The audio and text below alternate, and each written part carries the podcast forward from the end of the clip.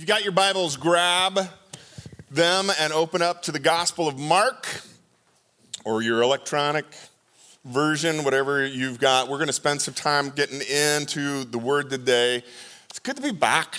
So glad to be here this morning. Wendy and I have been on a little bit of a, a vacation. Last three weeks we've been gone, so it just feels good being here in the auditorium this morning. So it's good to see everybody. You know, as um, as a married couple, you have things kind of in life that come up that kind of become just sort of, I don't want to say joke, but, but kind of um, little moments between you and your spouse. One of those for me and Wendy is that we process things very, very differently. We're just, God made us very different. So, um, Wendy is a really um, good, thorough decision maker. So if you're going to make a decision, you think about all of the options and then you weigh them and you get the positives and the negatives and then you make a decision and then you rethink the decision and you, you think about it some more. Um, I just kind of do things. So this comes up like when we're parking in a parking lot. So when I pull into the parking lot here at church, almost every Sunday, Wendy starts going like this. Well, there's a spot over there, and there's a spot over there. Oh, and one, there's one right back there. And and so what happens is she is in the middle of pointing out all the spots that we could choose from, and I just pull into one. And then she says, or not. You can try that one and that one or that one or that, uh, or not. And that's it's become kind of a joke. And we do that all the time. She'll kind of be thinking about all the things, and then I just decide, and she goes, oh, or not. Well, I was thinking about that this morning because I had a, a person who I got into kind of an interesting conversation online. Uh, this person had commented on one of my chapter a day blog posts, uh, basically taking issue um, with the fact that I mentioned that that even though Jesus could heal anyone, didn't mean that he healed everyone. And this person took issue with that and said, No, Jesus healed everyone that came to him. Jesus healed everyone. And I was like, going, Well, or not.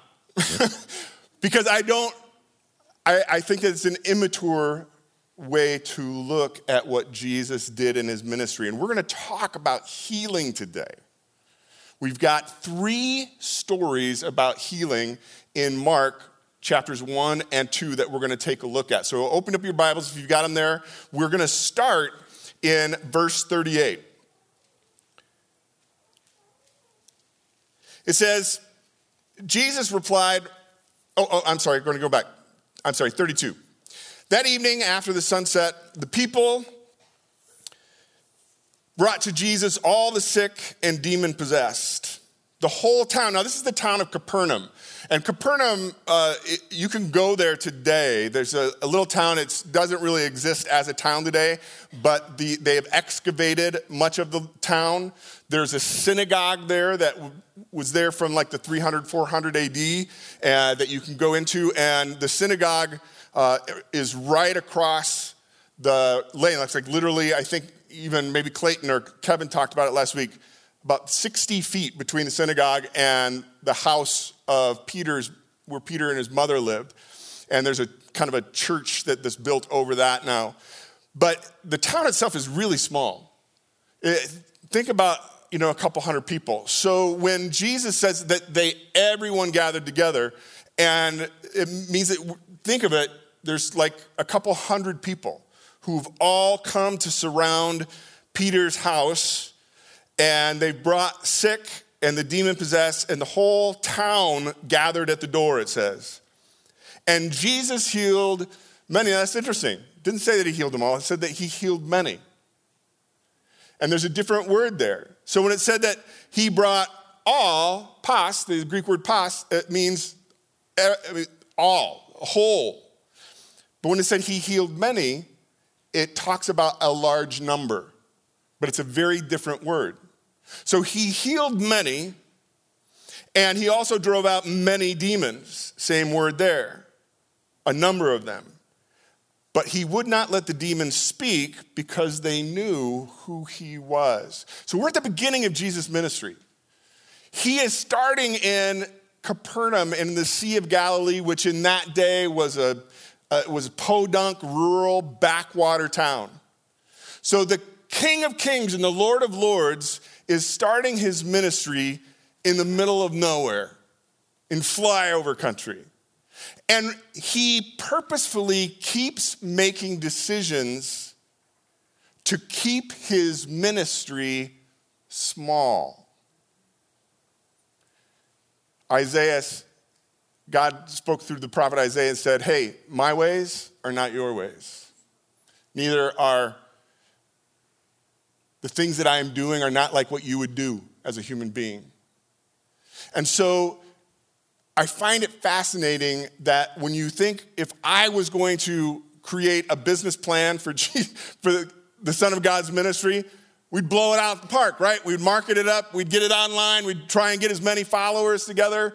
We just, Wendy and I uh, listened to the podcast, The Rise and Fall of Mars Hill, which is fascinating, uh, 10, 12 part podcast that documented uh, how Mars Hill in Seattle became one of the biggest and most influential churches over a short period of time. And then, literally, overnight, the church just completely shut its doors and fell apart. Fascinating story. But one of the things they talk about in Mars Hill's big growth was the fact that they maximized all of the technology and all of the online options, and they blew the doors and made it so accessible to everybody. And it became this sort of formula for how to grow a church big fast. Well, then the question is is that what we're supposed to be doing? So, Jesus, when we look at his paradigm, his paradigm is start small, stay small. he started really intimately, and he keeps making these decisions to keep it that way. So, he's got this fantastic word is spreading, the whole town's gathered. And so, what does he do? Verse 35 Very early in the morning, while it was still dark, Jesus got up, left the house, and went off to a solitary place where he prayed. Now, Simon and his companions went to look for them. So they didn't even know where he was. And when they found him, they exclaimed, What did they exclaim? Everyone is looking for you. Jesus, come on. You've got crowds, you've got people following, you've got people that want to want to be around you. Everyone's asking where you are. And Jesus replied, Let us go somewhere else to the nearby villages so I can preach there also, for that is why I've come. So he traveled throughout Galilee, preaching in the synagogues and driving out demons. So let's take a step back here. Jesus has this big, successful service. People are healed, demons are cast out, crowds are gathering. And Jesus' response to that was to go off by himself to a solitary place. Now, over the last three weeks that Wendy and I kind of enjoyed some vacation, we spent a week uh, on a cruise. We got on a ship in San Diego and cruised down the coast of Mexico and back. It was a seven day cruise. And if you've ever been on a cruise, there's a ton to do in, on a cruise. Um, they, they make sure that there are activities all the time, and they give you this sheet with all the things that you can do all the time. But for Wendy and me this last week, the cruise wasn't about doing all the things all the time. In fact, we were kind of tired of doing things. So we spent a lot of time in our cabin. We spent a lot of time on our little veranda, our little private veranda outside our room, I sat there for hours and hours. We watched the sea go by.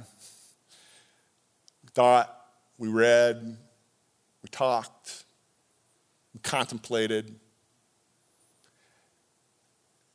See, one of the things that happens in life I've discovered is that we get so busy doing that we forget about being. So, as we're thinking about healing, I want us to think about what it is that's broken. When we think about healing, we think about physical affliction. We think about paralysis or sickness or cancer or um, any of the things that are, are affecting our physical body. But let's step back for a second and think about what it is that Jesus came to fix. You see, in, here in the auditorium for the last year or two, we've, we've often used the, the idea of life on four levels. Level one is just me and my relationship with God. Level two is my relationship with all the people in my life, my interpersonal connections and circles of influence. Level three are the kingdoms of this world. And then level four is God's kingdom. So when Christ came from eternal level four down to earth, the first three levels are really on this earth, right? And so when, when Jesus came, he came to fix something.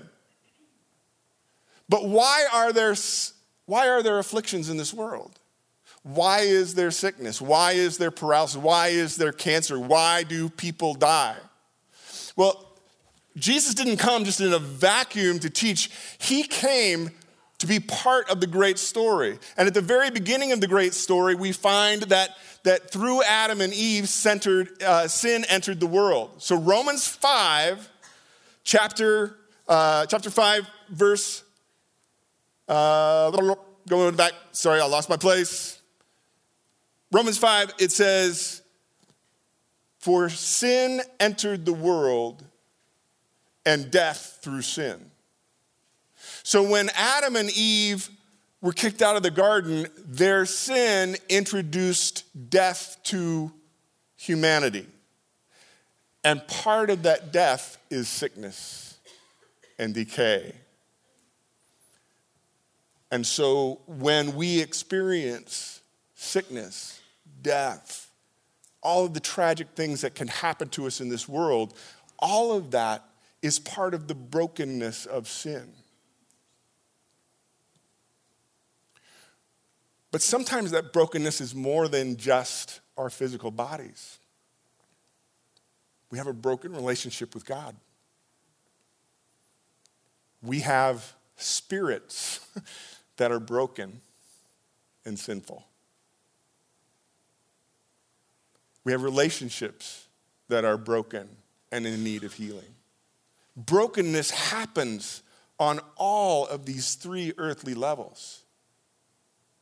And if we focus only on the physical healing of our broken bodies, we're missing that we have brokenness in other areas of our life. And Jesus came to fix something and heal something on all levels to get us from this, this earthly life to the eternity of God's kingdom. By bringing the kingdom to earth, he wanted to fix what was broken in all phases our sinfulness, our wrong mindedness, our broken relationships, our spirit and, and sinful decisions and choices and motivations. So we've got to see what Jesus is doing. So now he goes off in a solitary place, and then what does he do? He says, Oh, those folks, we're going to leave these folks and we're going to go over to these people. I need to keep moving. I need to keep going. I've got other things to do. So getting away, spending the night alone in a solitary place, he's praying. And as he's praying, he and the Father are having contemplative conversations about what is it I'm here to do? What is my mission? Where am I going? I find it fascinating that as soon as Simon Peter says, Hey, Jesus, everyone's looking for you, Jesus was immediately like going, Yep, I got something else to do. We're going to make a decision. We're going to go a different direction because that's what I've come here to do. And we, as followers of Christ, need to learn from the example of Christ that sometimes we need to step back from the doing in order to think about our mission, what God is doing in us, where we should be going. Where does God want me to move? So, as I was contemplating last week, I, uh, I had this whole uh, outline of things that I was working on thinking about 2022. And four of the goals that I came up with for this year were doing goals, tasks. But I realized that, you know, we often think about goals as doing things. Uh, sometimes we just limit it to doing. But I also had four goals to set that were about being. Let's think about that for a minute. In this year, in 2022, who do I want to become? It's a different question. It's easy to think of tasks. I can, I can do and do and do. In fact, uh, the tasks are, are, are endless, aren't they?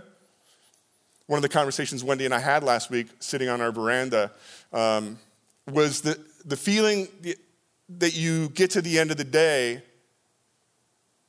and there's no way you can get everything done that was on your list that day, and how that can plague a person. Do you ever get to the end of the day and all you can feel is the weight of things that you didn't get done? Well, when that happens, we get into this total focus on doing. When Jesus came to teach us how to be. So, Jesus, in his time with the Father, that's the example. It's exactly what Steph was talking about this morning. We need that time. I, I love the two minutes of silence that we've been introducing in our services. I need silence. We need time to get alone, to think through, and to spend time with the Father, spend time with Christ, just thinking through who am I becoming? And how does that inform the things that I should be doing? Let's go on. Verse 40. A man with leprosy came to him and begged him on his knees. If you're willing, the leper said, you can make me clean.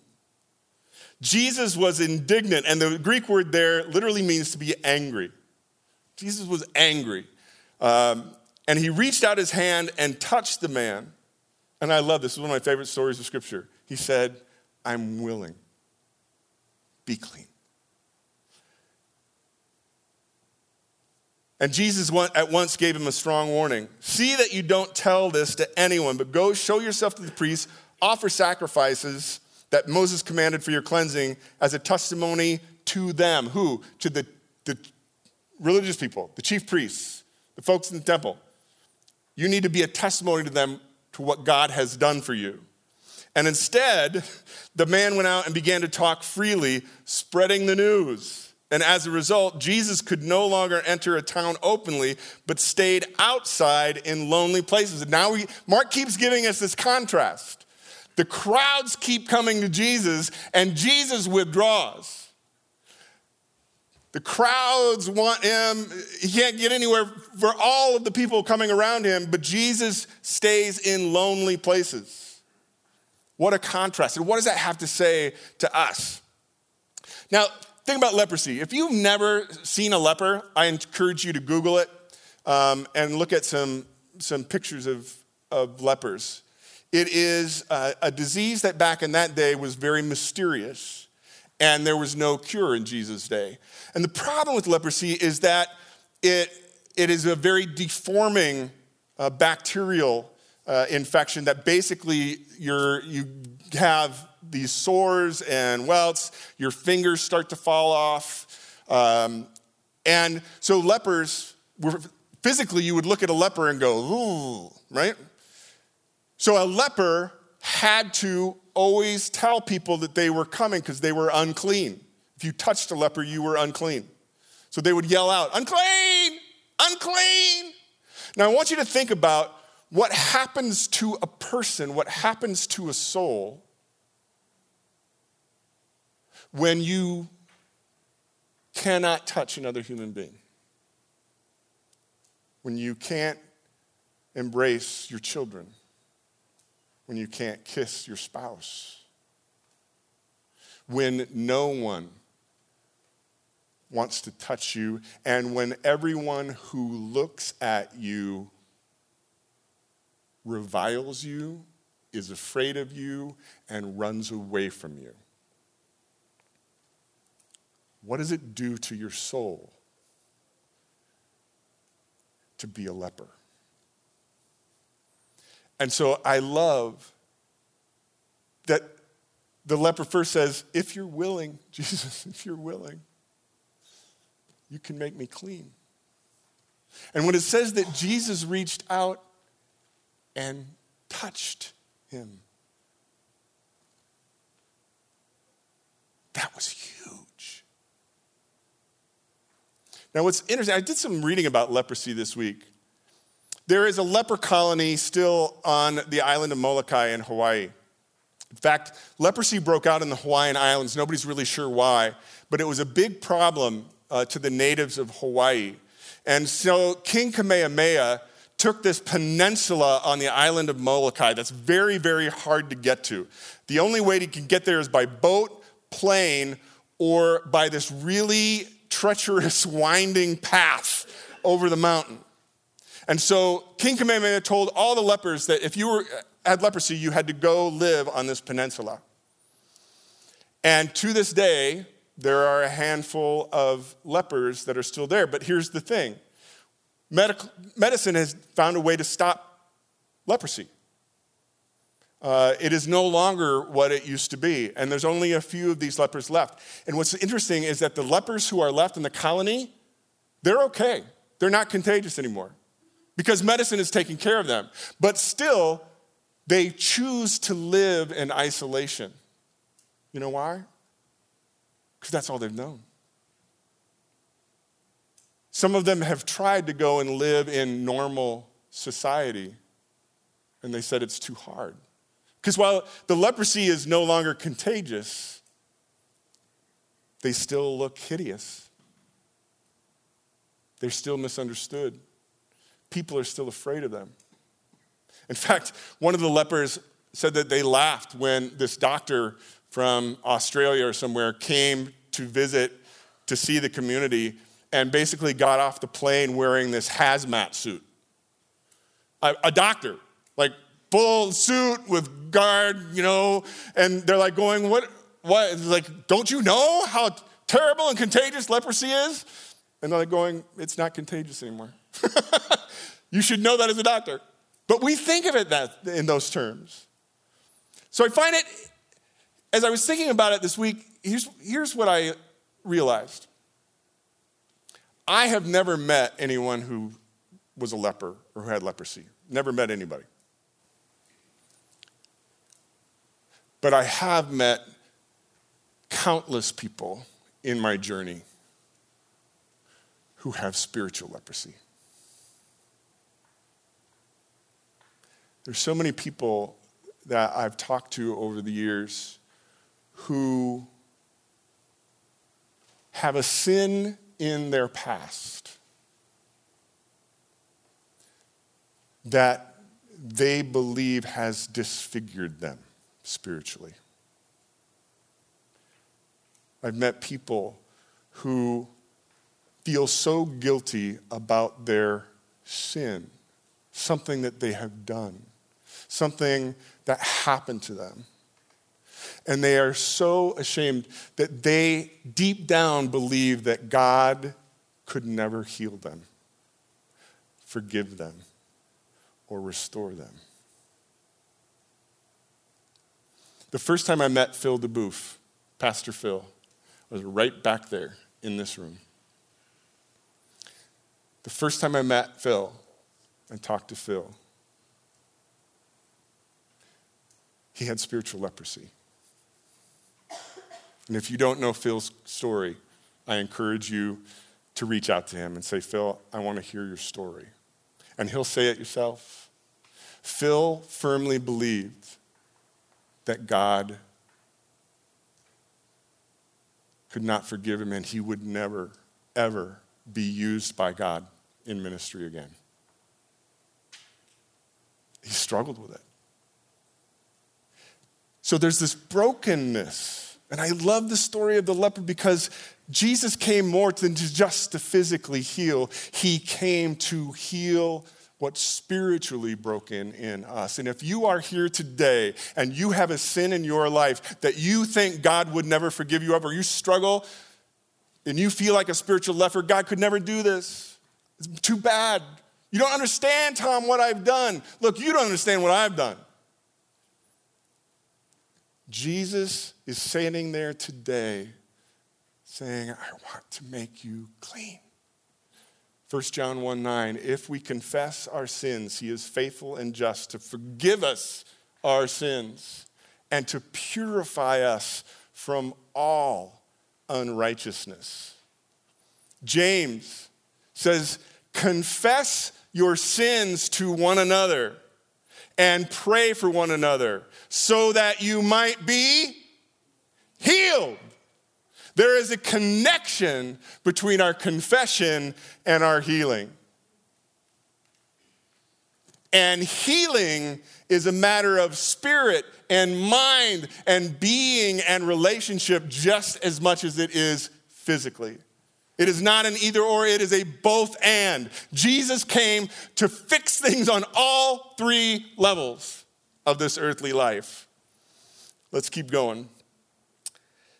A few days later, when Jesus entered into Capernaum, the people heard that he had come home.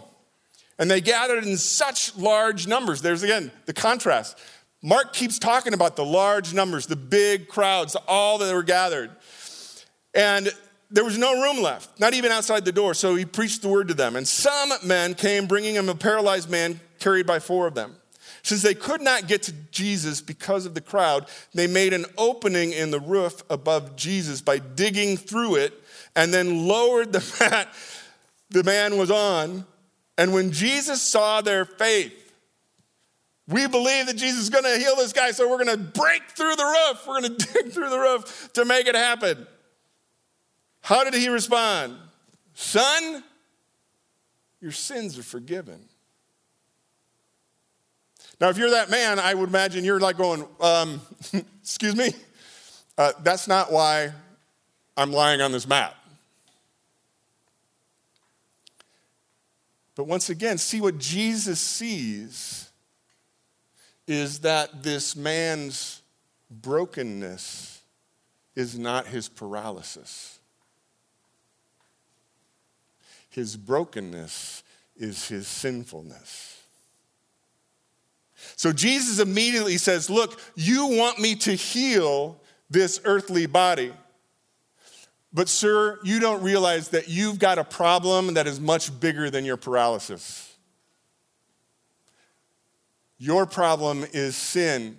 And because of that brokenness, you will never know level four kingdom of God, eternal life until that sin is fixed. So in this one this one statement, your sins are forgiven. Jesus speaks number 1 to the real need, the real issue, the real problem that all of us face. And it's not earthly. It's eternal. Jesus, in this one statement, speaks to his mission. And in fact, the, uh, Tim Keller in the book says this is the first time we see the shadow of the cross. Because in saying your sins are forgiven and stepping up into saying, I'm going to forgive your sins, look what the, uh, the, the leader said. Some teachers of the law were sitting there thinking to themselves, why does this fellow talk like that? He's blaspheming. Who can forgive sins but God alone? And Jesus is like going, Yes, guess who I am? And he's also explaining the object of our sin. See, if, so Joey over here, if Joey um, slapped me on the face, go ahead. nope. and then Joey, you know, went back there to Andy Kroger and said, hey, would you forgive me for slapping Tom on the face? And be like going, what are you talking about? Not mine to forgive. You didn't slap my face. When Jesus says, Son, your sins are forgiven, he was saying to the man, and he is saying to us, I am the object of your sin. I, the Son of God, member of the circle dance, the circle of love, your sin slaps my face. When you sin, you are offending me. And that needs to be fixed. That's why I came, and that's why I'm going to the cross. And I'm going to suffer, and I'm going to die once for all. That you might be brought near to God, that you might be one with us. And then Jesus says, I love this. So, going to verse, uh, which is easier, says in verse 9. To say to this paralyzed man, Your sins are forgiven, or to say, Take up your mat and walk? Well, that's a great question. Which one is easier? Is it really easier to forgive sin than it is to heal a paralytic? That's a great question. And here's what I think. See, in this earthly life, on levels one, two, and three, healing the paralytic seems like the harder thing. And that's why I think we're always focused on healing the physical. Because we're focused on the physical. We're focused on this life. We're focused on the, the 70, 80 years we might have on this earth. This is all there is. And we're so focused on this life being everything good and right and fixed and proper. But on level four, in God's kingdom, in eternity, healing the paralytic is nothing. Saving the sinner is everything because it requires God Himself to become one of us and die for us. So, as we wrap up this morning, I don't want you to hear what I'm not saying. God can heal. He does heal. He does it today. We've had members of our family in this place who have been healed. Talk to Mike Cranmer about his hand. We've seen God, miraculous things. But just like in Ecclesiastes, part of the Hevel is that sometimes God has purposes in our pain. That's why Paul said in 2 Corinthians, and I'll finish with this he was given a thorn in his flesh, an affliction. And three times he prayed to God to heal me, take away this, this physical suffering. And God said, No, Paul. You know why? Because my strength is made perfect in your weakness. The physical suffering you are feeling right now is momentary and temporary, and it is nothing in the grand scheme. But, Paul, I gave it to you because you know what? You need to be reminded not to get conceited. Paul literally says that in order that I wouldn't become conceited, God allowed me to have this physical affliction. So when we come to God to pray for healing, number one, what's most important? Have you been healed spiritually? Have you been forgiven? Are you dealing with spiritual leprosy? Then I want to encourage you to confess it and receive Jesus' forgiveness. And if you're dealing with physical affliction, let's pray the prayer of healing. In fact, next week in particular, we're gonna, we're gonna have healing prayer next week right here in the auditorium. And we're gonna spend some time praying for healing, believing that God can and will do miraculous things. Let's pray. God, I just pray for your healing, Lord. Lord, for spirits that are broken and sinful, I pray for your forgiveness and grace and mercy to pour over and to cleanse us, to heal us from all unrighteousness. For those who are experiencing broken relationships, I pray, Lord, for healing of those relationships that they might be made right. For those who are experiencing brokenness of body and physical uh, afflictions of some kind, I pray for your healing of the body. And I thank you, God, that you came to heal it all. Not just our body, but our mind, our will, our motives, our heart, our spirit. We give you the praise for it in Jesus' name.